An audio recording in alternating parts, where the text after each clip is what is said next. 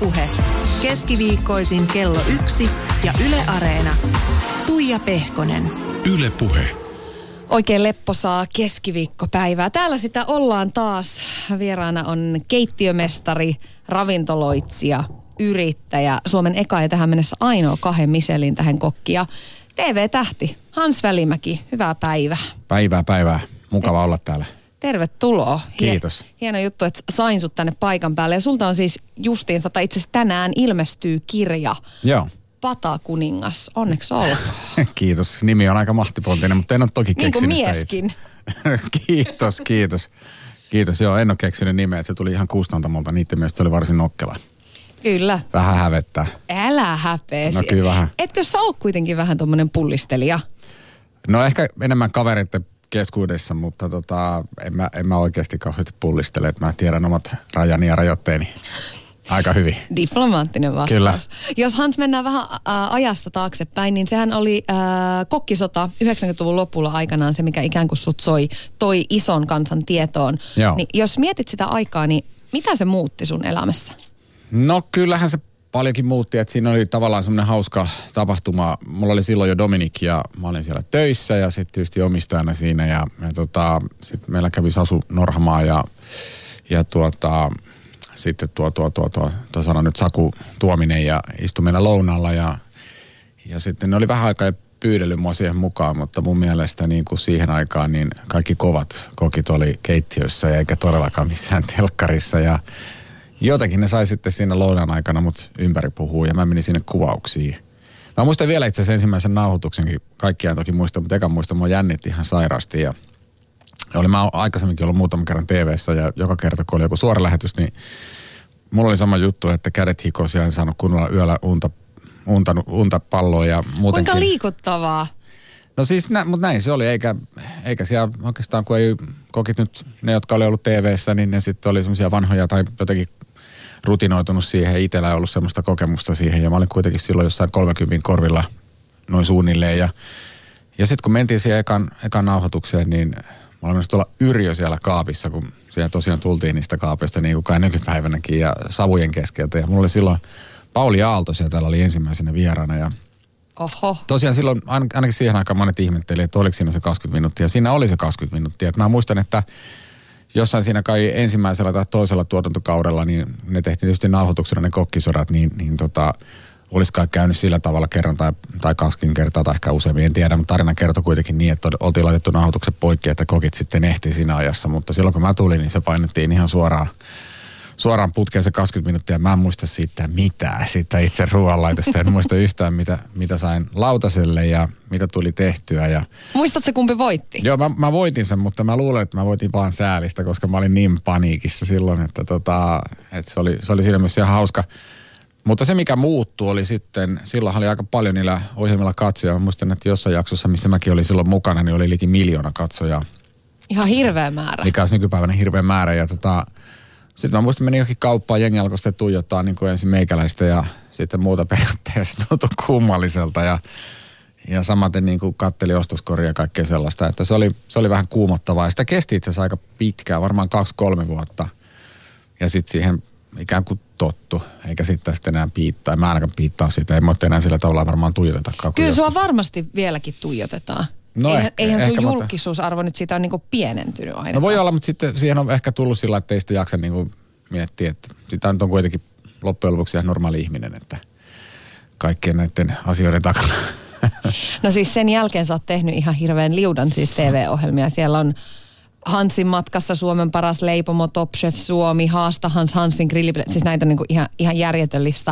Ja äh, tuossa tänään julkaistussa kirjassa, niin sä sanoit, että telkkarityöt oli yksi tapa rahoittaa Chez Dominiquin toimintaa. Niin, niin o, siis onko se totta? Mi, mi, mitä se ikään kuin se T V-kokkius on sulle tuonut ja mitä se on sulta vienyt? No siis, tietysti mitä T V-kokkius on vienyt on varmaan sitten se yksityisyys, mutta taas toisaalta mitä se on tuonut, niin on tuonut paljon erilaisia työmahdollisuuksia, missä tuossa nyt tavallaan välisesti varmaan viittasinkin, en muista enää mitä siihen nyt on sanottu tai jättänyt sanomatta, mutta tosiaan niin kuin silloin kun oli tiukkaa, niin sitten kaikki rahat mitä liikeni, niin laitettiin tietysti ravintolaan ja ostettiin niillä jotain tarvikkeita, mitä sinne tarvii, huonekaluja tai suunniteltiin remontteja tai mitä ikinä, mutta, mutta tota... sanotaan näin, että kyllä se jonkun verran otti ja paljon se antoi, että sanotaan mieluummin näin päin, että ei mua siis se kaduta missään mielessä, että tota, se oli niin kuin, tai on ollut hauskaa tähän asti, ja, ja tota, mutta semmoista se oli sitä aikaa. No tämä T V:n kokkiohjelmien nousu, kokkisota oli tietysti siellä niinku etupäässä ensimmäisten joukossa, mutta se on ikään kuin vaan yksi esimerkki siitä, että kokeista alkoi tuohon aikaan tulla tämmöisiä niinku ihailtuja staroja siinä, missä artisteistakin.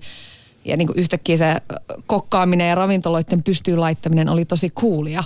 Niin millaista se oli se sun elämä silloin, kun sä olit siellä niinku etunokassa silloin ikään kuin viemässä sitä kulttuuria eteenpäin ja niinku nautiskelemassa kaikesta mahdollisesta, mitä se starailuun nyt sitten liittykään? No mä oon oikeastaan ollut siinä mielessä ehkä vähän huono nautiskelee mistään, että mulla on jotenkin siunautunut aika, aina niin kuin tosi paljon töitä. Että käytännössä mitä se muutti, niin oli sitten vaan se, että tietysti ravintolat täyttyi ja, ja työt vaan lisääntyi.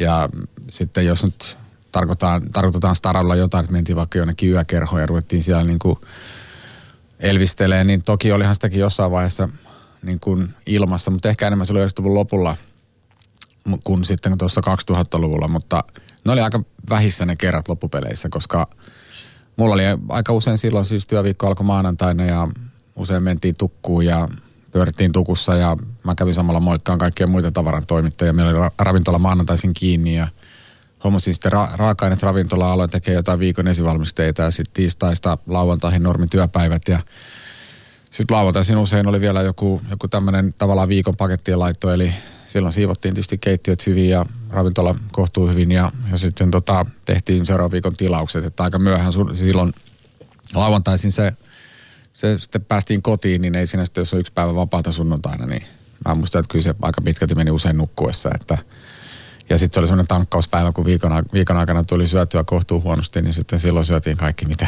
mitä vaan eteen tuli. Että se oli sillä että varmaan kolme neljä lämmintä ateriaa saattoi mennä sunnuntaipäivän aikana. Että se kuulutus oli kuitenkin aika kovaa silloin. Että ei kuulosta kauhean terveelliseltä elämältä. No ei se varmaan millään mittareilla olekaan, mutta, tota, mutta se oli sitä aikaa, niin kuin tuossa äsken mainitsin, niin se oli, se oli tavallaan niin kuin, se oli hirmu antoisaa. Siis se, että me mietittiin tuossa joskus aikanaan, kun Dominic avattiin yhdeksänkymmentäkahdeksan ja Ja sitten tuli eka tähti kaksituhattayksi, että miten paljon me kehitettiin sen kolmen vuoden aikana. Ja sitten oikeastaan, kun me katsottiin jossain vaiheessa jälkeenpäin, sanotaanko vaikka kaksituhattakymmenen kaksituhattayksitoista, mitä oli tehty kymmenen vuotta aikaisemmin, niin, niin se kehityskaari oli ihan siis mieletön. Ja tuossa kun kysyit, että miltä se tuntuu olla siellä edessä, niin, niin kyllä se jossain vaiheessa oli vähän semmoistakin, että kun ei oikein ollut sitten Suomessa mitään verrokkeja siihen aikaan, niin, niin tota, nyt toki on tosi taitavia nuoria etenkin tullut tähän ja miksei vanhempiakin, niin ei ollut mitään ihmistä henkilöä, keltä olisi voinut kysyä, että mihin, mitä pitää tehdä seuraavaksi. Se oli vähän niin kuin sellaista yksinäisen, yksinäistä puuhastelua ja oikeastaan sitten jossain vaiheessa siinä kaksituhattaluvun puolivälissä rupesi tulemaan kutsuja ulkomaille, ulkomaille kokkaan ja ne oli oikeastaan sillä aika kivoja, että sitten siellä verkostoutui lisää ja sai uusia kavereita ja sai sitten sieltä vähän vinkkejä, mitä kannattaa tehdä, mitä, mitä ei todellakaan kannata tehdä missään nimessä. Mutta se, mikä oli hauskaa, oli huomata, että Että samojen ongelmien kanssa siellä globaalisti painittiin. Että mulla on yksi sellainen hyvä kaveri, Sergio Herman, jolla oli aikanaan semmoinen kolme tähän ravintola kuin Oates Lewis Hollannissa. Ja, ja tota, hän erosi suunnilleen silloin ensimmäistä vaimostaan, kun mäkin erosin. Ja, ja tota, hän hankki sitten semmoisen T V-tähtivaimon sieltä paikallisen itselleen, joka oli hieman nuorempi. Sergio on mua vuoden, vuoden vanhempi ja tota, hän oli silloin kaikki kerran tekemään kaksi lasta ja sitten tämä uusi, uusi vaimo tietysti kun tuli kehiin, niin hänen kanssa piti tehdä neljä lisää. Ja oho. Ne tehtiin aika pienellä tämmöisellä aikajänteellä. Aina kun mä näin Sergio vuoden välein, niin se oli aina, aina entistä väsyneempi johtuen siitä, että hän, hän, oli, hän on edelleen tosi kova tekee töitä. Eli teki tosi paljon töitä, mutta sitten oli myös koti täynnä pieniä lapsia ja, ja tota, semmoinen aika lailla peruspaketti. Ja sitten se on kuitenkin... Mä oon sanonut sitä, että se on maailman komein kokki. Se on tosi hyvän näköinen kaveri, tosi fiksu. Mutta silloin se ei näyttänyt kauhean hyvältä, että se oli enemmän semmoinen harmaa ja, ja tota näin. Mutta siis samat ongelmat siellä kuin meillä täällä Suomessa. Hei, mutta mitä tuo siis tarkoittaa, kun sä sanoit, että rupesi tulee kutsuja ulkomaille? Si- niin mit, mitä, kuka sua kutsui tai siis mihin kutsui? Siis syömään vai kokkaamaan, kokkaamaan. vai mitä? Niin kuin keikalle käytännössä. Että se oli sit, mä muistan aikana, kun tehtiin justiin näitä viimeisimpiä T V-ohjelmia, mitä nyt tehtiin muutama vuosi sitten, missä, missä Marjukka Lihavainen Solarilta oli tuottajana silloin aikanaan. Hänen miehensä on muusikko ja sitten kun mä jossain mainitsin keikoista, niin sä kysyt, mitä keikkoja? Niin. Että mitä ne keikat on? Miten, otat sä niin kuin jonkun työlaudan tonne, tuonne lavalle ja meet sitten raapii sitä veitsellä vaan. Ja mä sanoin, että no periaatteessa, että, että me ollaan tehty siis, tai mä oon tehnyt vuodesta varmaan kaksituhattakaksi tai kolme sellaisia niin kuin stagekeikkoja, niin kuin sanotaan, että me ollaan menty siis tämmöisille ruokafestivaaleille ja sitten siellä on erilaisia kokkeja lavalla näyttämässä, siis tekemässä jonkun workshopia ja sitten siellä on katsomot yleensä aika täynnä. Ja sitten sen jälkeen rupesi tulee erilaisista niin kuin hotelleilta, muilta festivaaleilta, kaikenlaisia kutsuja ja, ja tota, ollaan oltu ympäri maailmaa. Amerikassa, Euroopassa, monissa eri maissa, Singaporessa, Hongkongissa, Japanissa. Mä meinasin kysyä, että mistä asioista sun elämässä näkee, että sä oot ikään kuin, niin kuin menestynyt ravintoloitsija ja kokki ja bisnesmies, mutta tossahan on niin kuin yksi semmoinen, että tulee kutsuja satelee ympäri maailmaa sinne. No joo siis, mutta sitten siinäkin kävi sillain, että mä muistan yhden semmoisen, mulla varmaan silloin toi kameliselkä oikeastaan katkesi, kun tota, meillä sattui olla semmoinen viikonloppu, että siihen aikaan ö, Salzburgissa, Itävallassa oli siis tämmöinen tota, paikka kuin Hangar seitsemän. Se on siellä itse asiassa edelleen, se on ton Red Bullin omistaja Dieter, mikä ikinä se sukunimi olikaan Schwarz tai jotain vastaavaa, joka on siis tämä neljäkymmentäyhdeksän viisikymmentä prosentin osuudella Red Bullissa. Pikkutekijä. Ja siellä on tota, miljardööri, ja siellä on tota, tämmöinen, siis lentokentälle rakennettu tällainen käytännössä Red Bullin museo, missä on sitten kaikkia näitä mitä, laitteita, mitä on käytetty sitten Red Bullin logoilla, mitkä on rahoittanut formula-autoja ja, ja lentokoneita ja kaikenlaisia vehkeitä ja vempaimia. Siinä on käytännössä sellainen museo, sitten sen lisäksi siinä on yksi kahvila, sitten siinä on ravintola, missä on yksi, öö, yksi Michelin tähti, tai täällä on nykyään ehkä kaksikin. Hangar seitsemän on siis paikan nimi, ja, ja tota, niillä oli semmoinen tyyli silloin yhteen aikaan. En tiedä, onko se enää voimassa, koska se koki, joka sitä piti, niin se lopetti siellä, mutta he kutsui aina yhden kokin sinne kerrallaan tekeen tämmöisen menyyn, käytännössä tämmöisen maistelumenyyn, missä oli seitsemän yhdeksän ruokalajia. Ja tota, kokkeja oli ollut siellä sitten ympäri maailmaa, ja sitten mulle tuli se kutsu, ja idea oli sillä, että siellä oli erinen kokki, sitten itse Sergio oli mua aikaisemmin ollut kuukautta aikaisemmin, sattui tämmöinen incidentti, että siinä Sergio meni ja sanotaan näin, että se meni lähti voimaan vaikka perjantaina, eli se meni aina kuun vaihteessa ja perjantaina sitten lähti meidän menyyn tai olisiko perjantaina se oli kyllä jo, muistan tämä viikonloppu oli muutenkin infernaalinen, niin, niin tota, Sergio meni, meni sen torstai-iltaan asti ja sitten me vaihdettiin se perjantaina, me tultiin paikalle about keskiviikkona, sitten tehtiin esivalmisteita kaksi päivää ja sitten ruvettiin laittaa silloin perjantaina sitä meidän, meidän juttua esille ja se oli täys tupa ja, ja tota, ei siinä mitään, mutta yleensä siellä piti olla kaksi päivää. Mutta mä en ehtinyt olla kuin yhden päivän, koska mulla oli Hampurissa oli sitten toinen keikka, missä oli sitten, mä olin tuon muutaman Dominikin kokin kanssa ja Hampurissa oli sitten muutama Dominikin kokki tekemässä esivalmisteita. Mä lähdin sitten aamuyöllä, aamu, aamuyöllä lähti kone sitten jostain pompulla vaihdolla lähdin sitten Hampuriin ja sitten päädyin Hampuriin joskus aamupäivällä ja sitten sinne suoraan keittiöön ja Ja sitten tehtiin siellä, meillä samaan aikaan yksi tiimi sitten vielä Kuala Lumpurissa, eli käytännössä meillä oli neljä keikkaa viikonlopun aikana. Meillä tietysti Helsingissä oma ja sitten oli Kuala Lumpur ja sitten oli tota, näin kaksi muuta paikkaa, niin, niin tota, se oli mun mielestä ihan mielenkiintoista. Mutta silloin tosiaan tuntui, että kyllä liikaa liikaa. Mutta niitä saisi tehdä käytännössä niin paljon kuin haluaa. Itse asiassa ää, siitä Hampurista, kun me oltiin siellä sitten, tai mä lensin Hampuriin, mutta tämä paikka on Volkkarin vanhat, vanhat tota, tai vanhat kuin Volkkarin tehtaat, eli Wolfsburg on kaupungin nimi, mihin mut sitten vietiin, niin siellä mä sain kunnian tavata Larry Hagmanin, eli vanhan J R:n, joka sitten aloitti, hänen, hänen sisääntulokommenttinsa oli, oli ruotsiksi ja kysyi multa, että miten menee humodi. Mä vastasin sille ruotsiksi, että te helt bra, hoidi själv då. Sitten se, se sanoi, että I cannot speak any Swedish. Se oli ainoa laini. Mutta siellä ruotsalainen, tai oli ruotsalainen vaiva, nyt hän on, hän on edes mennyt, mutta tota, oli hauska tavata, hyvä tyyppi. Hei, kuulostaa äh, aikamoiselle työnarkomaani elämälle. Mutta sitten toisaalta niin mä oon ottanut se myöskin niin, että on, on ollut siis keikkoja, missä on oikeasti melkein tullut äiti-ikävää, että tota, ollut niin raskaita, enkä mä niitä nyt tässä rupea nimeä Suomessa ja ulkomailla, että on jotenkin järjestelyt epäonnistunut tai sitten ollut vaan itse jostain syystä, tai jostain syystä, mutta oltu vaan niin puhkia, että kun ollaan päästy paikan päälle, että ei ole lähtenyt, niin, niin tota, sitten on ollut semmoisia niin kuin ihan tämmöisiä highlightteja, sitten vaikka mä olin siellä, Siellä silloin siellä Wolfsburgissakin oli aika loppu, niin tota, sitten siellä kuitenkin Larry Hagmania tai joskus aikana me oltiin, me oltiin tuolla tota, ö, ihan Etelä-Portugalissa tämmöinen turistipaikka. Onko siellä joku tämmöinen kuin Albufeira tai on? Joo. Eli, nyt täytyy sanoa, ei, ei sano mulle yhtään. Mutta kuitenkin mitä. Tämmöinen ihan turistipaikka ihan Etelä-Portugalissa, mihin meidät sitten kanssa roudattiin. No, mä en ihan kaikkea siitä keikasta nyt kerro muuten, mutta tota... Ilme on tällä hetkellä näkemisen arvoinen. Mutta siellä oli siis tota... siellä oli tämmöisiä Hollywood-tähtiä silloin ja siellä oli tämä Entourage oli silloin tämä T V-sarja ja nämä tyypit on tuttuja, niin se oli niin kuin melkein koko kästi silloin tota, jostain syystä. Mä en tiedä, oliko ne kuvaa sitä leffaa silloin tai jotain, mutta ne oli, ne oli kuitenkin syömässä silloin meidän menyytä ja se oli aika hauska, hauska tapahtuma ja hitettiin niiden kanssa silloin läpsyt ja ollaan tässä ollut kaikenlaista mukavaakin. No kyllä tuo aikamoiselta kuulostaa ja tietysti tosiaan kun lukee sun kirjaa, tätä Patakuningas-kirjaa, niin kyllä se niin kuin aikamoisia tarinoita saa huuli pyöreänä kyllä lueskella. Toivottavasti niin kuin hyv- hyvällä mielellä. Kyllä, joo joo joo, mutta mä sain siis eilen vasta tämän, tämän kyseisen kirjan käsiin ja tota, kyllä, kyllä mä siinä pari kertaa piti jotkut kohdat lukea, että lukiks tässä tosiaan näin.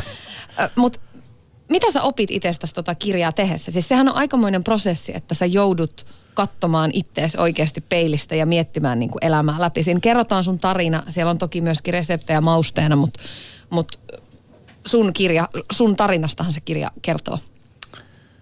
No sanotaanko näin, että ihan rehellisesti kustantajahan olisi halunnut sinne enemmän räkää ja viihdettä ja tämmöisiä paljastuksia, mutta sitten taas toisaalta niin mulla on itsellä vähän semmoinen moraali ehkä sen suhteen, että mä en halua ainakaan niin kuin hirveästi lähteä. Jotkut asiat on niin kuin mennyt ja ne on kuopattu ja ihmiset elää ja sattuu kaikenlaista.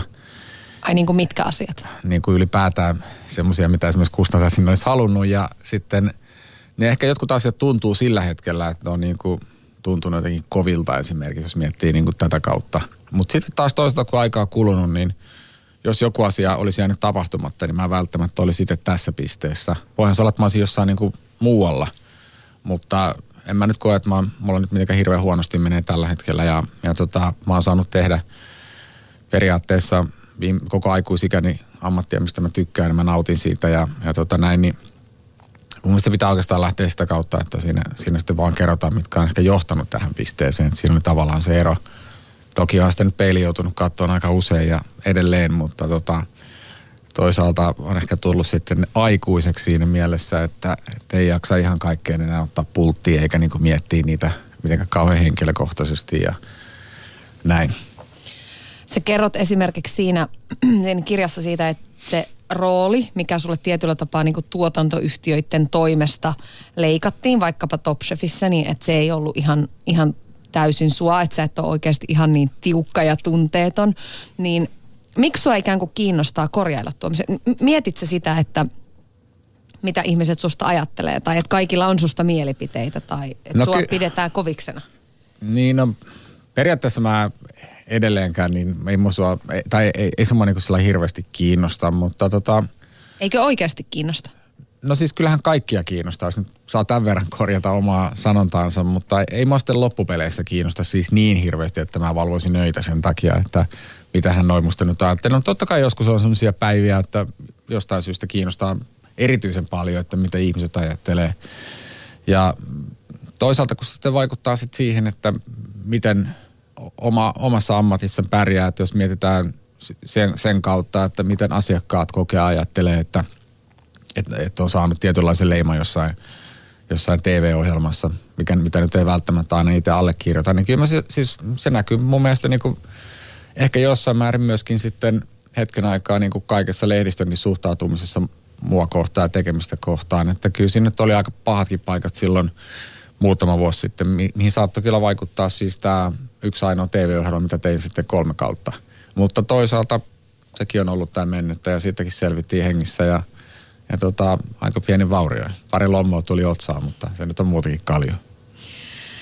Öm, julkinen työ tietysti yhdessä sun niin kuin menestyksen kanssa on tehnyt sen, että kaiken maailman erilaiset firmat haluaa myöskin päästä susta sitten osingoille ja sulle on varmana tarjottu sun pitkä uran aikana niin kuin jos jonkinmoista yhteistyöehdotusta. Ja yksi sellainen, mikä herätti julkisestikin paljon, paljon keskustelua aikanaan, niin oli toi Lidlin kanssa tehty yhteistyö. Et miten se nyt voi tommonen huippukokki mennä Lidlin mainokseen? Niin, mm, miten sä oot itse ajatellut ikään kuin sun tekemisiä? Niin kuin minkälaiset arvot tai minkälaiset asiat sua ohjaa? Niin kuin miten sä päätät, että tähän mä lähden tai tohon mä en lähde? No, tehdään tähän sellainen alustus, että kymmenisen vuotta sitten niin Ruotsissa oli tämmöinen äh, isohko hampurilaisjätti, ylikansallinen, maailman suurin, siis sanotaan suoraan näin, mm-hmm. en, en rupea nimiä mainitsemaan. Mikä hallija, Ka- Kaikki voi vetää omat johtopäätökset. Ja siellä on tämmöinen kokki kuin Erik Lallerstedt ja voi olla sitten vähän aikaa. Ja tota, Lallerstedt teki sitten tämän Amburaisetin kanssa yhteistyösopimuksen, missä hän lähti sitten mainostamaan heidän tuotteitaan. Silloin oli tämä rengasfirma Michelin. Hän oli yksi, yksi Michelin-tähti silloin, silloin äh, siellä, siellä oli ravintola Eriks Fisk muistaakseni tota, vanhassa kaupungissa, siellä oli yksi tähti. Ja se oli seuraavan vuoden oppaassa oli pois. Et siihen aikaan, mä luulen, että nykypäivänä varmaan siihen asennoiduttaisiin sillä, että nobody cares, mutta siis siihen aikaan tuommoista oli hyvin niin kuin, tavallaan arkoja asioita. Mutta samainen yhtiö lähestyi sitten muutama vuosi jälkeenpäin, eli noin kymmenisen vuotta sitten, ja kysyi, että voiko mä lähteä heidän kevään mainoska- mainoskampanjassa mainoskasvoiksi sitten, ja tota, mä kieltäydyin siitä.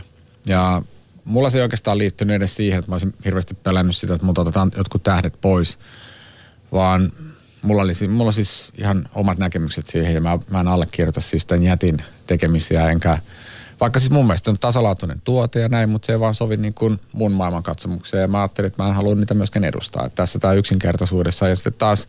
Pelkkä raha ei ikään kuin riittänyt motivoimaan sua. No on toinenkin tämmöinen isompi diili, mikä on niin kuin, mikä tulee heti mieleen, mikä on torpattu nimenomaan ihan vastaavista syistä, mutta, mutta joo, ei, ei kyllä motivoinut tässä kohtaa. Ja, ja silloin, kun tuo Lidl lähestyi, niin, niin oikeastaan siinä oli se, että mähän oli pitkään esimerkiksi silloin, kun oli Kauppalehdessä oma kolumni, mihin mä kirjoittelin, niin Suomessa on kaksi tämmöistä isohkoa perinteistä kauppaketjua, tämmöistä kaupparyhmittymää, ja, ja tota, ne on ehkä jossain määrin sitten myöskin niin kuin sanellut esimerkiksi tuonne viljelijöiden suuntaan, ainakin aikana. Esimerkiksi viime kesänä oli tämmöinen kurkkuepisodi, en tiedä huomasitko, mutta oli kurkkuepisodi, mikä... Huomasin. Ja, ja, tota, ja käytännössä niin kaikki tämä toiminta niin oikeastaan johti siihen tulokseen, että mulla oli varsin helppo sanoa Lidlille, että miksi ei, että tämä vaikuttaa ihan kiinnostavalta, koska niillä on erilainen tapa ollut aina ajatella asioita.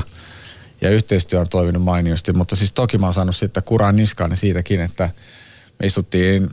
Muistaakseni ensimmäisen, itse asiassa ne mainokset, mitä me tehtiin, mun mielestä oli ihan laadu, laadukkaasti tehty ja hyviä sellaisia, ja niissä oli aina tietynlainen tämmöinen ironinen kulma.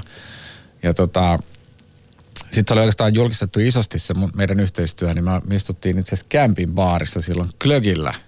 Mä olin työpäivän päätteeksi, istuin siinä Klökillä mun kavereiden kanssa, niin siitä käveli tämmöinen turkis, turkiksiin ää, kietoutunut vanhempi rouva ohitse ja sylkäs mun päälle ja sanoi, että tota, tosi epäisänmaallinen teko, että miten mä voin lähteä saksalaisten teutoonien kelkkaan. Musta oli niinku... Mä, mä menin, mun ilmeen, että joo, mä oon aivan siis huulipyöreänä. Joo, joo, se sylki mun päälle ja sit, tota, sit kaveritkin oli ihan, että mitä helvettiä täällä tapahtuu, anteeksi. Että mitä täällä tapahtuu, että tota, se oli semmoinen niinku, siis ihan pysäyttävä tilanne ja kaikki oli siinä sanattomina. Ja sitten lähti tuhista siitä pois ja mieräsi siihen niinku tumput suoraan, että mitä tässä tapahtui. Että tota, mites mä oon, miten mä oon Rovan elämään vaikuttanut sitten, mutta... mutta no jo... järkyttänyt ainakin hyvin suuresti selvästi. Ihan selkeästi joo, mutta tota, mut sitten jos miettii, että mitä, mitä tässä on nyt tapahtunut, nythän niin kuin esimerkiksi elintarvikkeiden hinta on laskenut sen takia, että Lidl on tullut tänne Suomeen aiheuttaa niin kuin ihan tämmöistä tervettä, tervettä kilpailua, että tota, siinä on tietysti yksi, en tiedä saako Ville edelleenkään yhtään sen enempää tai tuotteet, mutta siihen mä en ota kantaa, kun en tiedä. Mutta oikeastaan se, että, että kilpailu on aina hyvästä ja se on tehnyt kyllä hyvää Suomelle. Yle Puhe. Keskiviikkoisin kello yksi ja Yle Areena. Tuija Pehkonen. Ja täällä on Hans Välimäki vieraana. Terve. Ja mä soitin sun vaimolle, Marialle. Mahtavaa. Ja kyselin, että miten paljon se häneltä ja perheeltä on vaatinut Ei, tää sun tämmönen Michelin tähtien metsästys ja tää hurja intohimo työhön.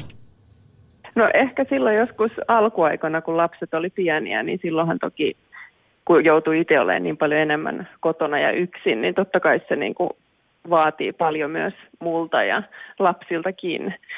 Mutta tota, nythän se on tietenkin, ennen mitä vanhemmaksi Hans on tullut, niin se ei ole enää niin semmoista, niin kuin, ei ole niin takakireä, että se on semmoinen niin kuin pakko, vaan nyt sitä tavallaan tekee mielellään ja se on niin kuin mielekästä, että ennen se on ehkä ollut semmoista niin kuin pakonomastakin jollain tavalla, että nyt sitä ei ajattele enää, että se on vain työtä, vaan nyt on aikaa niin kuin muullekin ja, ja tota on niin kuin totta kai ajan myötä sit helpottunut, mutta jossain vaiheessa oli rankempaa, kun lapset oli pieniä, mutta, mutta tota, se on varmaan nyt yleistä aika monissakin perheissä, että pienet lapset niin ei ole sitä aikaa sit hirveästi muulle kuin olla niiden kanssa ja toinen on ehkä sitten enemmän töissä. Niin kuin sä sanot tästä, että ikään kuin ajan myötä tilanne on vähän helpottunut ja muuttunut, niin huomaat sä Hansissa muutoksia ajan myötä? Onko hän pehmentynyt ihmisenä tässä niin kuin vuosien varrella? On. On siis todellakin paljon ja ei ole enää semmoinen, on niin kuin paljon rauhallisempi ja semmoinen seesteisempi tavallaan, että ei niin kuin enää, ei tee asioita otsakurtussa, vaan ehkä tekee niitä asioita, mistä tykkää ja sitten haluaa tehdä myös muutakin kuin pelkkää työtä. Eli, eli pitää huolen siitä, että on aikaa myös itselle ja perheelle ja, ja jollekin muullekin kuin sille työlle. Et ennenhän se työ oli niin kuin, varmasti niin kuin, silleen koko elämä, että siellä oltiin aamusta iltaan keittiössä ja nyt ei enää niin kuin, ole se tavoitteena, ei halua enää semmoista elämää. No Hans tässä kirjassa kertoo siitä, että hän ei ole välttämättä ollut ensimmäisille lapsilleen paras mahdollinen isä, että joitain asioita tekisi nyt ehkä jälkikäteen ajateltuna toisin, niin minkälaisena isänä sä Hansia oikein kuvailisit?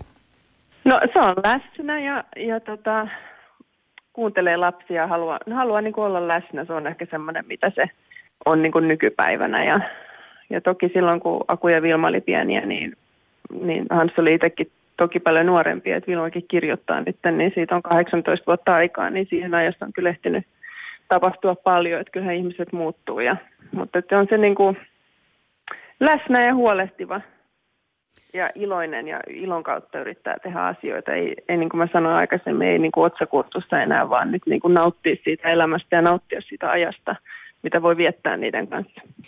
No ulospäinhän toi Hansin elämä näyttää kuitenkin... Se näyttää siinä mielessä aika kurinalaiselta, että se on niin kuin paljon töitä tekevän bisnesmiehen arkea, niin minkälaisia paheita Hansilta sitten löytyy? No jos meidän niin kuin seitsemän vuotta kysytään, niin Hans käyttää liikaa nuuskaa, että se on ehkä se, joka, joka pitäisi saada loppuun. Ei sillä oikein muuten niin kuin paheita varsinaisesti ole, että paljon tekee töitä ja ehkä vaatii itseltään välillä liikaa, että... Ei ehkä anna itselleen sitä, että okei, että tänään mä en teekään mitään. Et ehkä niin kuin siinä mielessä on edelleen semmoinen niin sanotusti työnorja. Mutta toisaalta hän tykkää siitä, eli mä en usko, että hän mitään tekisi, jos ei, et, niin kuin jos ei hän siitä pidä. Yle Puhe. Vaimon suusta tulee totuus, vai mitä sanot Hans Välimäki? Näinhän se on, näinhän se on. Oikein tuossa melkein liikuttu itse. Oli niin hienoja sanoja. Mm. Kirjassa... sun vaimolle ja muutenkin sun yksityiselämälle niin, niin on jätetty kuitenkin aika pieni rooli. Niin minkä takia sä pidät tämän puolen jotenkin niin tiukasti suojassa? Vaikka sehän varmaan toisi just sun julkiseen imagoon sitä tietynlaista pehmeyttä, jota siinä ei ehkä niin kauheasti ole ollut. No en mä tiedä, ehkä siinä on tavallaan se, että mä oon aina halunnut, että, tai siis mut on tunnettu tai opittu ehkä tunteen eniten työn kautta. Ei niinkään mistään jäätävistä sekoiluista missään nudistirannoilla tai baareissakaan nyt hirveästi. Niin, niin tota, musta on kiva, että on, on jotain omaa semmoista, että mitä ei tarvitse jakaa muiden kanssa. Ja esimerkiksi perhe on semmoinen, että, että tota, työ on työtä ja perhe on niin kuin vapaa-aikaa. Ja mun mielestä ne on niin kuin tavallaan ehkä osittain pitänytkin ainakin mut kasassa, että voin, on ollut paikka, mihin ei sitten niin kuin... tiedotusvälineet ja muutkaan välineet sillä tavalla yllä, että siellä saa olla sitten niin kuin rauhassa ja rauhoittua. Ja musta se on niin kuin ihan kiva. Plus, että, että tietysti nyt lapset, kun ne on ollut koulussa, niin niitä on ajoittain, ne on saanut kuulla, kuka niiden isä on tai vanhemmat ja näin päin pois. Mutta tota, mut sitten taas isommalle porukalle, enkä nyt tiedä miten paljon kiinnostaisikaan, mutta ne ei niin kuin muodosta, että ne on niin kuin ei ole mitenkään tunnistettavia, niin, niin mun mielestä on siinä mielessä ihan kiva, että ne saa olla sitten... omia yksityishenkilöitä ja, ja tota, tehdä sitten omia juttuja. Mikä sen on tehnyt, että sun asenne ja ehkä niin kuin arvomaailmakin on kuitenkin muuttunut, että työ ei ole enää se koko elämä, niin kuin Maria vaimo tuossa sanoi?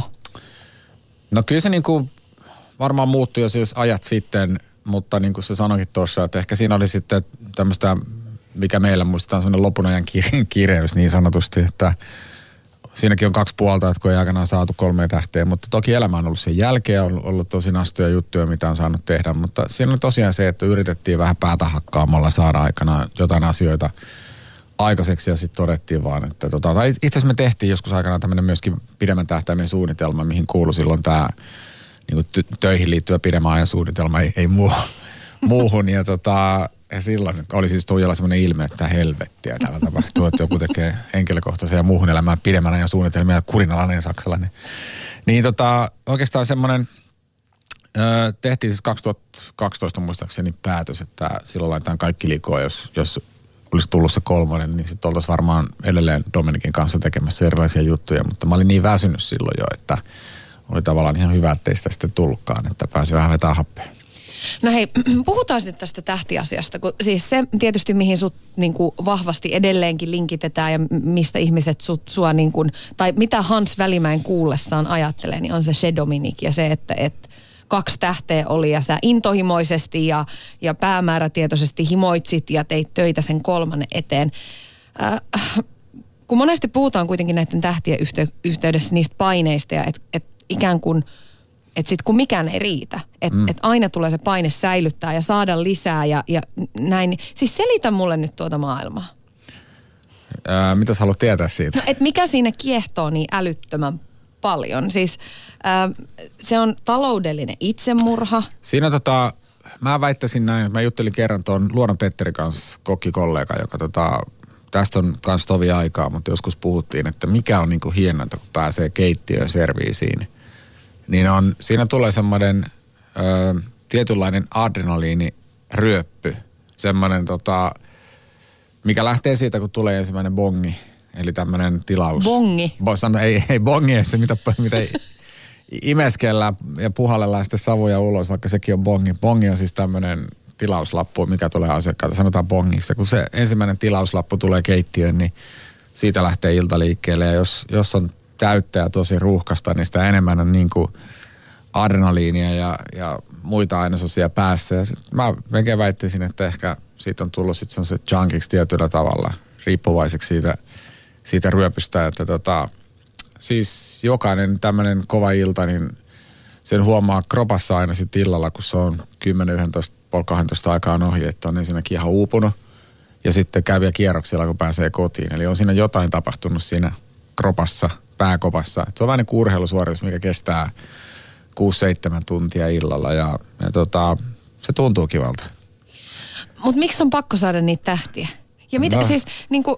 Se on taas sitten niin kuin tämmöisen painetilan asettaminen itselle, niin onhan se it, itsensä haastamista. Ja toki niin kuin on muitakin keinoja, enkä mä nyt sano, että se on oikein tai väärin. Ihmiset tekee niin kuin ne haluaa.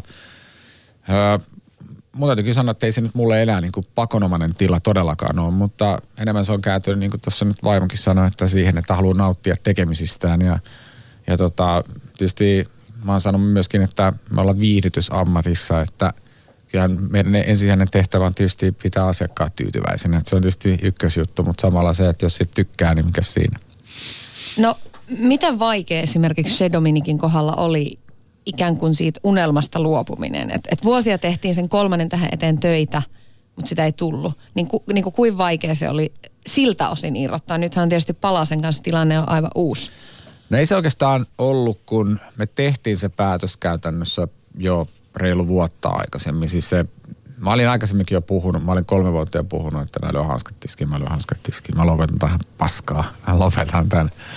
Mä vedän ranteet auki rasvakeittimeen, niin kuin meillä sanotaan. Mutta tota, sitten kun me tehtiin se, että saatiin sanottua se ja, ja tota, niin ihan sovittiin yhdessä, niin ei se sitten ollut. Se, oikeastaan se koko vuosi meni siihen, että me tähdättiin, me yritettiin, me ei saavutettu. Mä veikkaan, että sillä tuotteella me oltaisiin ehkä kaksi vuotta myöhemmin oltu ehkä jossain muualla, mutta silloin se ei riittänyt ja, ja tota, sitten kun me luovuttiin, niin se oli aika helppo päätös loppupeleissä. Se oli Lop, siis helpottavaa. Mä muistan vielä, mä sanoin mun äidille sitten, öö, varmaan taisin kertoa sille ensimmäisenä, että, tai ensimmäistä joukossa, että mä lopetan. Ennen kuin me kerrottiin siitä minkä yleisölle, niin tota, jo hyvissä ajoin kerroin, että mä löin hanskat tiskiin. Niin se sanoi vielä, että älä nyt mieti, se on sun kruununjalokivi. Sitten mä kerron, että ei ole kyllä. Tää on, niinku, tää on nyt kasa kaikkea muuta kuin kruununjalokiveä. Että tota, että tää on nyt tässä.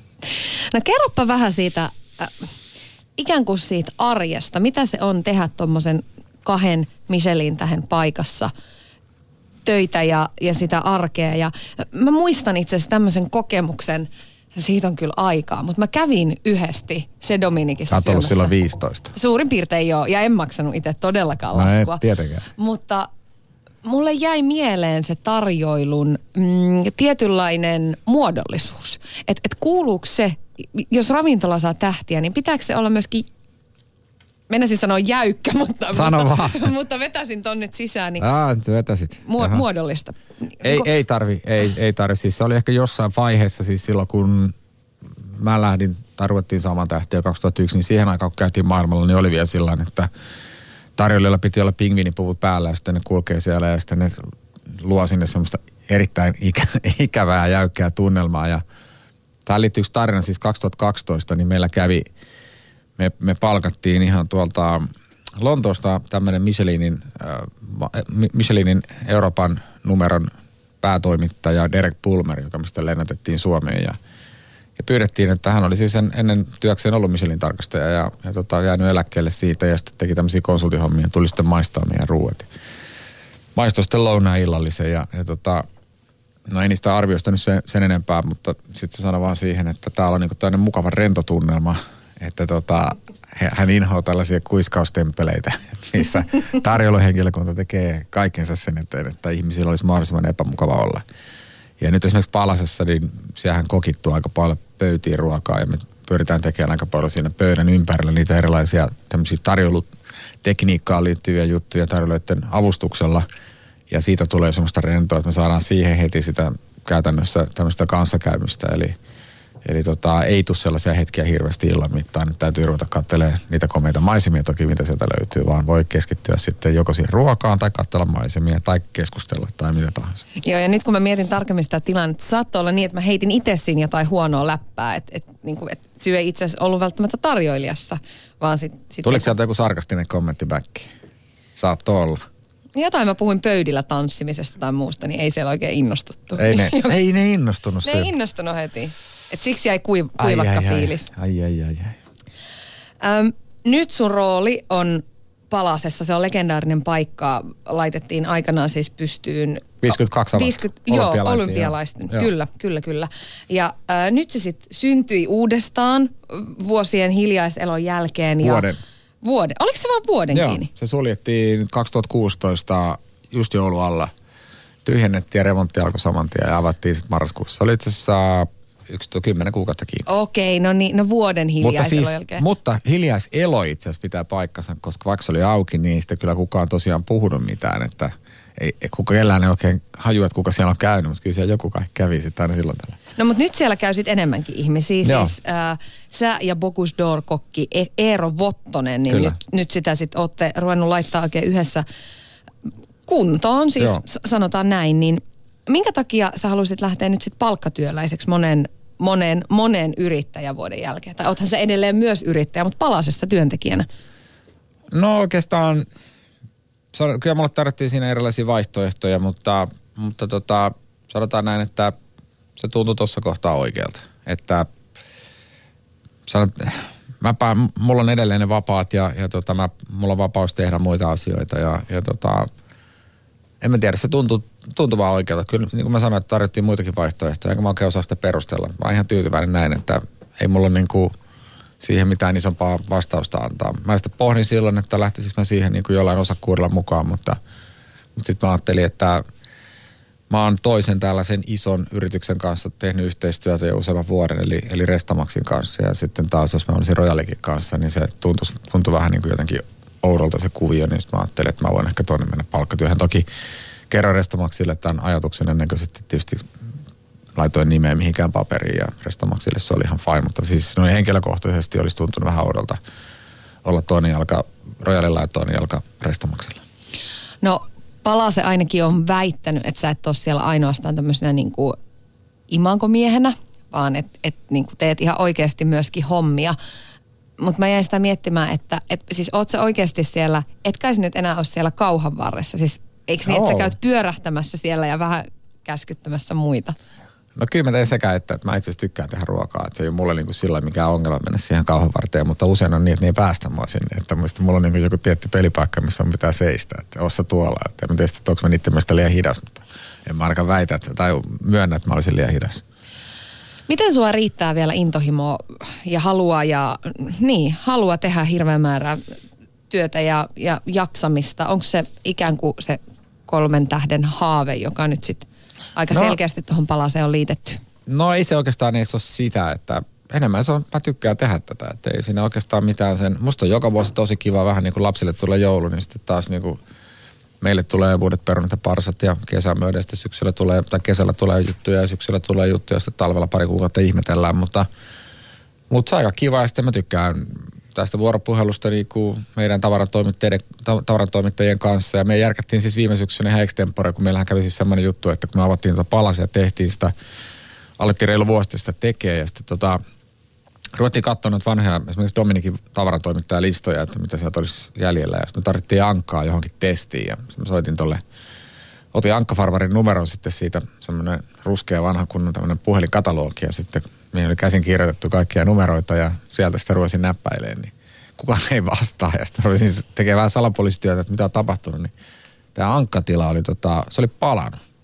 Sitä ei ollut enää. Ja sitten tota, joku toinenkin tila oli sitten kai lopettanut, että siellä oli lähtenyt sitten vanha viljelijä, oli, oli lähtenyt sitten tota eläkkeelle ja, ja sitten siinä kohtaa vähän katseltiin justiin samalla ilmeellä toisiamme, että sillä niinku hoomoilla siinä, mitäs, mitäs seuraavaksi. Ja, ja tota, sitten tuli jostain sellainen ajatus, että meillä on kuitenkin niin kuin Rojalin resurssit käytössä ja ne omistaa, tai pitää ravintolaa muun muassa tuossa vanhalla ylioppilastalolla ja päätettiin, että kysytään, että olisiko se vapaa syksyllä, että järketään sinne tämmöiset pienet tuottajamessut.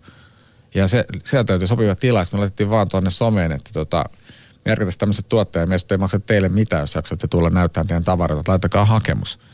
Ja me saatiin ihan hirveä määrä siis hakemuksia, mä ajattelin, että sieltä tulee ehkä kymmenen kaksikymmentä tai jotain, niin pidetään ne suljettuna.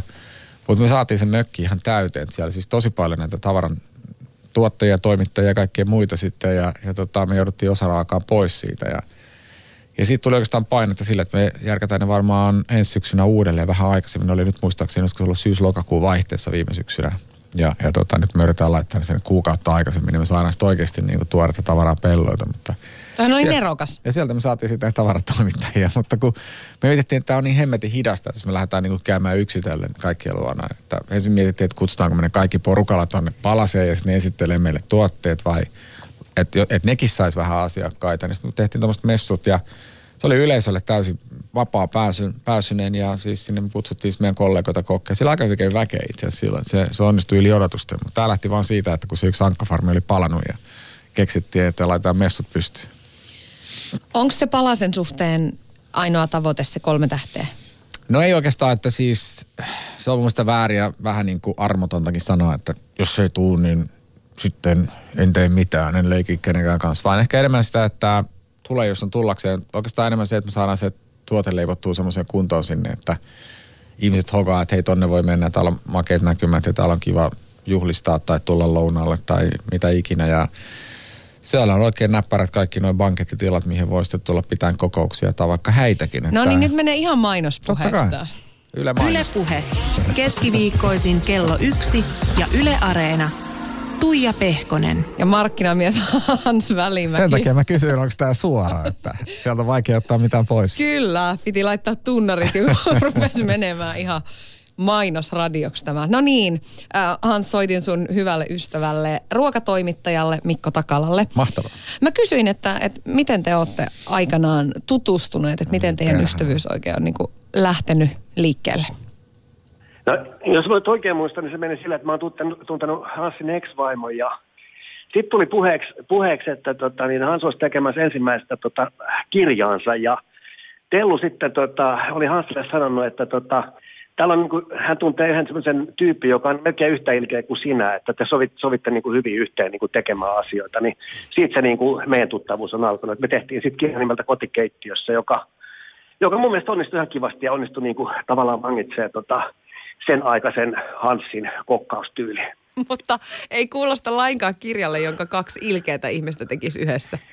Ei, no siis tämä oli varmaan pikkasen liioiteltua, mä luulen, että, mutta tota niin, jotain, siis onhan Hans silleen niin kuin, mitä mä nyt sanoisin, osaa olla hyvinkin pisteliäs. Ehkä se jotenkin liittyy sitten siihen. Ö, mutta Hans on kuulemma vuosien myötä vähän rauhoittunut, että ei ole enää ihan yhtä tulisielu ja tiukkis kuin aiemmin, niin kerro vähän, Mikko, siitä, että minkälaista se meno silloin niin kuin Onko se nyt sitten pahimmillaan vai parhaimmillaan, niin minkälaista no, tota, se on? Mä oon silleen, silleen tota, niin herran, niin kuin, siis Hansa oli semmoinen mielipideautomaatti, ja sitähän se on edelleenkin, mutta ei ehkä enää julkisuudessa niinkä paljon. Ja sitten sit Hansa niin tämmöisen foorumin tehtiin, niin kuin mä olin niin kuin, tavallaan toimitin, toimitin Hansin kolumneja, ja, ja tota, ne oli sitten hyvinkin... Et, et kaikkien alojen erikoisasiantuntija suurin piirtein Suomen taloudesta lähtien, niin kuin herralla oli mielipide ja, ja, ja niin kuin tota, että miten, miten asiat pitäisi ratkaista. Sitten sillä oli kyllä vähän tapana niin kuin pistellä ja, ja tota, nälviä, joskus mun mielestä pikkasen niin kuin asiattomastikin. Ja se niin kuin kalahti sitten äijän omaan nilkkaan, mutta mun mielestä niin kuin sanoit, niin, niin tota, kyllä se musta on hirveästi tasaantunut ja rauhoittunut viime vuosina, mikä on pelkästään hyvä asia. No kun te vietätte vapaa-aikaa yhdessä, mä tiedän te olette matkustellut ja muuta, niin m- mitä te teette? Miten se Hans oikein rentoutuu vai rentoutuuko se koskaan? No tota, siinä mielessä se ei osaa rentoutua, enkä, enkä mä usko, että et, et, mäkään, että et se, noin niin kuin noi ravintolat ja, ja baarit ja se, se maailma on niin kuin sillä äijälle niin tärkeä, että et sitähän se tekee koko ajan ja tavallaan voisi sanoa, että se... se se, niin kuin se vapaa-aikakin menee noissa ravintoloissa. Se on mun mielestä hirveän omistautunut ja niin kuin harvoin tommosia niin kuin kokkeja, mitä mä tunnen ammattikokkeja, mitkä niin kuin käyttää sen vapaa-aikansakin siihen, että etsii, etsii uusia juttuja koko ajan.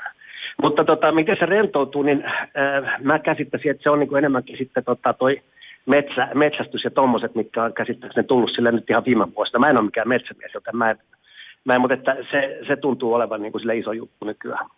No tuossa vähän jo sivusitkin tuota Hansin intohimoa ja, ja sitä ikään kuin loputonta työinspiraatiota, niin miten sä sanoisit, mikä Hansista tekee sit paremman kuin muut? Miks hän, miksi, miksi just Hans on saanut ne kaksi tähteä? Tämä on vain tämmöinen muun tulkinta. Se on, se, vaikka, se, vaikka se osaa olla niin kuin särmikäs ja, ja vaikea, ja, ja sen kanssa on joskus, mä tiedän monta kokkia, jotka on, on niin kuin polttanut, polttanut äijää välissä ja, ja muuta, niin tota, se osaa, osaa, ensinnäkin se osaa löytää, tota, on aina osannut löytää sinne keittiönsä just ne oikeat tyypit ja ne, ne oikeat tekijät, jotka, jotka on oikeasti lahjakkaita. Et sillä on niin kuin semmoinen vainu ja, ja, ja näkemys siitä, että ketä se sinne palkkaa. Ja sitten toisekseen, niin se on, se on niin kuin ainoita ihmisiä, mitkä on niin kuin koko ajan siitä lähtien, kun se on niin kuin tota, vakavasti fine diningia tehnyt, niin tota, seurannut, mitä alalla tapahtuu. Ja se ei ole mitenkään niin kuin välttämättä helppoa, eikä välttämättä kauhean halpaakaan. Että sä meet ja matkustat ympäri maailmaa noissa ravintoloissa, mitkä helposti heittämällä laskuttaa neljä viisisataa per keikka yhdestä ateriasta. Niin se, on, se vaatii hirveätä panostamista. Että semmoinen, kyllä mä voisin kutsua sitä niin kuin intohimoksi ja innostukseksi tehdä asioita. Yle Puhe. Siinä kuultiin Hans siis sun hyvää ystävää ja ruokatoimittajaa Mikko Takalaa. Ja tota, ähm, Hyvä Mikko. Jäin vaan niinku miettimään sitä tässä, että osaatko sä rentoutua laisin. Että et millaisia asioita sä teet, jos yrität olla ajattelematta ruokaa ja kokkaamista ja ravintoloita. Onko se mahdollista? Hän ryyppää ihan sikana. Mm. No en, mutta mä oon niin tylsä. Siis käytännössä mä, mä tykkään lukea paljon. Ja sitten mä luen. Että... Se on niin yksinkertaista. Tai vaikka Tapparan lätkämatseissa, tai HIFKin. HIFK Sa- Tappara, jompikumpi. No, Tappara mieluummin. No Tappara ehdottomasti mieluummin. Siis sä oot Tampereen poikia, käyt katsomassa mats- matseja. Mä törmäsinkin suhun siellä. Kyllä. Sivusilmällä ohi menne vähän aikaa sitten. Siis lätkäpelaaminenhan on viehättänyt sua jo nuorempana, eikö joo, niin? Kyllä, joo. Meuhkaat sä siellä katsomassa edelleen me siis suureen ääneen? Meuhkaa ja sitten tota... Eli tietysti, mistä HIFK nyt ylipäätään tuli? Siis tap- mä, mä tykkään HIFKistä, mä oon aina tykännyt. Se on ilkeä jengi. Äh, Tapparakin on tietyllä tapaa ilkeä jengi ja HIFK on ilkeä jengi. Ja HIFKillä on mun mielestä Suomen paras imako noista lätkäjengeistä. Et se on selkeästi semmoinen imakojoukkue. Ja tietysti kun ne on suomenruotsalaisia, niin onhan Tapparakin alunperin suomenruotsalaisten joukkue. Vaikka mä oon ihan suomalainen, mutta vaimo on suomenruotsalainen. Se ei taas liity tähän mitenkään. Nyt mä oon vähän pitkäpuheinen, mutta se, että en mä tiedä, ne kaksi joukkuetta, mutta erityisesti totta kai siis Tappara. Eli sille sydän pomppii? Tuo pomppii pomppii, Sama. mutta, mutta sitten kyllä puolikas sydän pomppii HIFKille myös. Että mulla on puolitoista sydäntä, Joo. niin sillä ne menee. Niin okei, okay, eli yksi Tapparalle ja puolikas HIFKille. HIFKille. Okei, okay, no jos näin saa päättää, niin mä otan sitten, että et yksi sydän äh, Tapparalle. puolikas kalpalle. Sulla on aika hankala sitten toi äskeinen sarja, minkä Tappara vei. Niin ky- kyllä, kyllä todella. Tai sulla oli pelkki voittajia, toisaalta se oli helppoa. No joo, puolikkaita ja kokonaisia no niin. voittajia, kyllä näin. Mutta siis sun ukki on pelannut Ilveksessä, sä oot pelannut futista Ilveksessä, mutta sä oot Tapparan miehiä. Siis tää, tää on ihmeellinen, sun joukkueuskollisuus vaikuttaa vähän tälle sinne sun tänne suuntautuvalla. Ei oo, Tampereella ei ole mitään logiikkaa. Siis toki varmaan jossakin perheessä se menee, menee sillä, että nyt ollaan kannatettu tiettyä joukkuetta, mutta tota... Ei, ei, siihen ei ole mitään, yleensä menee kavereiden mukaan, että mun kaverissa saattu olla silloin aikana tämmöisiä tyyppejä, jotka pelasi Tapparas lätkää ja sitten käytiin, silloin kun mä yleisurheilikin, niin me käytiin yleensä Tapparan aamuoron, siihen aikaan ei ollut vielä hallia Tampereella, muuta kuin se Hakametsä siis, ei ollut mitään yleisurheiluhallia, niin meillä oli, siellä oli siis semmoinen juoksurata rakennettu siihen niin kuin yhdelle tämmöiselle katsomapätkälle ja sitten me treenattiin pikkupoikina siinä ja ei treenit kiinnostanut yhtään, kun me käytiin katsoa, kun Tapparan äijät oli siellä aamujäällä, niin me oltiin siellä sitten kattelemassa niiden luistelua. Jos näistä Tampereen ajoista puhutaan muuten, niin sun vaihtoehdot peruskoulun jälkeen oli äh, siis lukio, parturikampaaja. Parturikampaaja nyt oli ehkä se vitsi. Leipuri, jossain vaiheessa lääkärikin ja sit sä päädyit kokihommiin. Joo. Niin kerrohan nyt, niin kuin miten tää meni. No mä kävin hetken aikaa iltalukioon, mutta tota, mä menin suoraan peruskoulusta kyllä niin kuin tämmöiselle suurtalouskokkilinjalle ja oikeastaan sen takia, että se pikkasen kiinnosti, mutta ei nyt sillä valtavan paljon, mutta johonkin piti mennä ja mä urheilin vielä silloin yleisurheilua siis ja, ja tuota, mun valmentaja oli siinä kyseisessä koulussa, että saat olla lähekkäin, siinä oli perustettu tämmöinen urheiluluokka, mutta samaan aikaan mä rupesin käymään sitten myöskin tota, Äh, iltalukio, koska ajattelin, että sitten kun urheiluura loppuu ja mä samaan aikaan sitten suorittanut ylioppilastutkinnot, siihen aikaan se oli pakollista, en tiedä onko enää nykyään, että jos meidän lääkikseen hakee. Ja kyllä se oli aika pitkään roikku siinä vahvasti mukana ja näin. Ja, tota. ja siis tää sun urheiluura, sä olit ihan maajoukkuetasolla, eikö niin? Joo, moni, moni ottelu ja sitten toi äh, pituushyppy aikaisemmin oli pikajuoksu, mutta mä huomasin, että mä tulin sinne liian hitaaksi. Niin mm-hmm. Mä aloin keskittyä sitä vaan otteluun ja, ja tota, näin. Mutta siinä, siinä se oikeastaan lyhykäisyydessä. Kampaajahommat oli vaan semmoinen, että se laitettiin tähän niin kuin nostona tähän kirjaan. Öö, ja sitten toi leipurihomma, sitä mietin kyllä kans vakavasti, koska olen aina tykännyt leipoa ja jossain vaiheessa ajattelin silloin nuorena, että siitä voisi tulla ammattiin. Mutta kyllä mä silloin tajusin, että ne, ne ei sovi mulle ne työajat, että ne on aika hooseet kyllä. Että, että täytyy siinä nostaa... pitää olla aamuvirkku. Joo, itse asiassa ne menee mun käsityksen mukaan niin kuin öisinkin töihin, että ne saattaa olla yövuorossa tai sitten aamuvuorossa. Ja mä jossain vaiheessa kysyinkin niiltä, kun me tehtiin tätä leipuritohjelmaakin, että miksei se voisi olla sillain, että, että se leipä tuotaisi sinne tuorena sinne kauppaan niin kuin iltapäivällä. Että, tota, että sit ne saisi nukkua pidempään, viettää ehkä enemmän aikaa perheidensä kanssa. Että kyllä se aika raskasta sillainkin on, että nyt, nyt tietysti kun on perhettä, mutta silloin mietin, että se olisi vähän niin kuin, se ei mulle sopinut se yö eikä aamu, aamujuttu niin hirveän hyvin, että tämä kokihomma, mutta tota... Ne väitti, että niin kauppiaat ja kaupat ja kaupparyhmät vaatii, että pitää olla aamulla leivät siellä nakutettuina. Et sen takia se sitten kai on tämä vanha jäänyt. Mutta jos sä mietit, milloin tuoretta leipää halutaan, niin se on silloin, kun säkin tästä lähdet kotiin, jos sä menet kauppaan ja näin, niin eikö se olisi kiva, että siellä olisi tämmöistä uunituoretta, kun semmoista, niin se on muutama tunnia vanhentunut. Niin jos mietit, niin se leipä oli aamulla yhtä vanhaa kuin se leipä, minkä sä haet nytten illalla, koska se on tullut sinne aamulla. Nyt Kyllä. se olisi vaan niin kuin opposite. Olisiko tämä mahdollista muuttaa?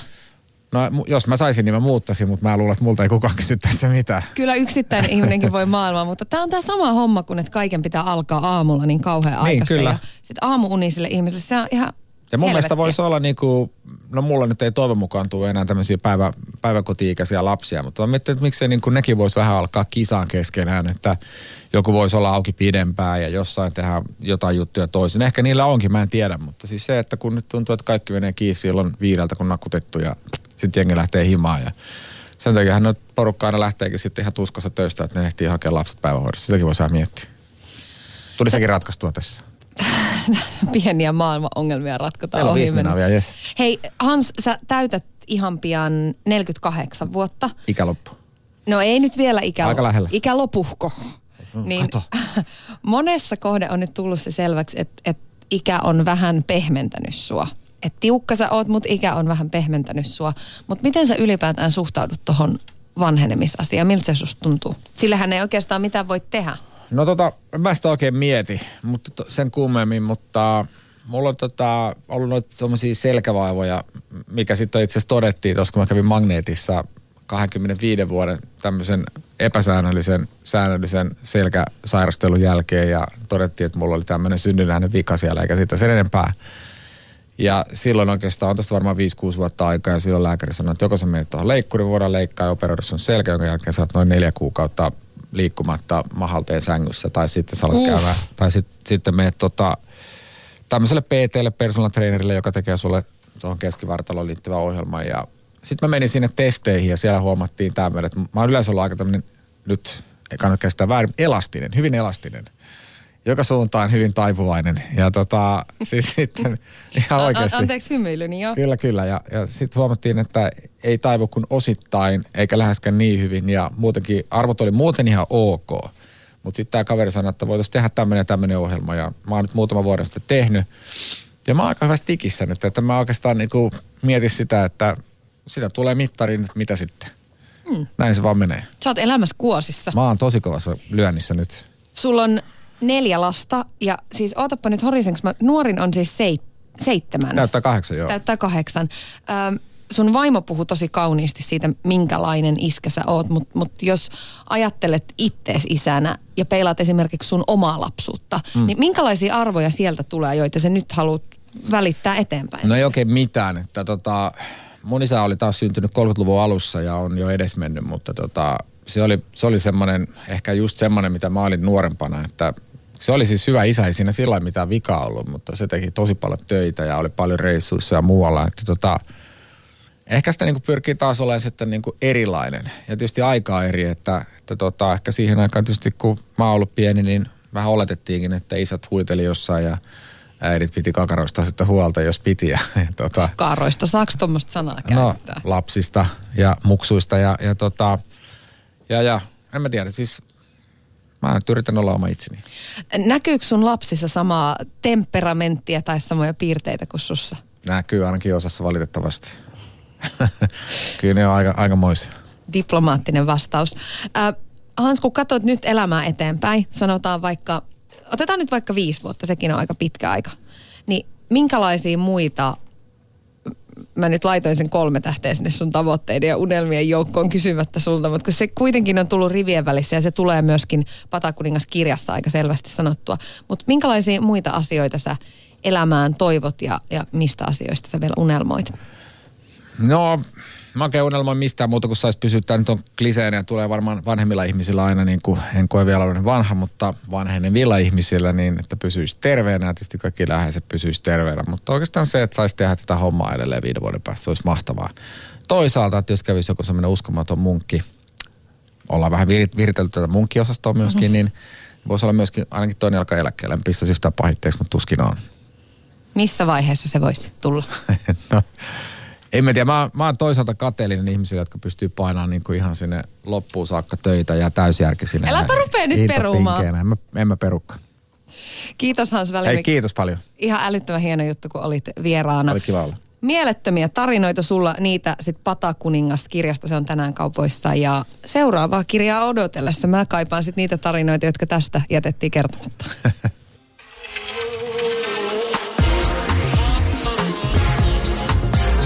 Puhe. Keskiviikkoisin kello yksi ja Yle Areena. Tuija Pehkonen. Yle Puhe.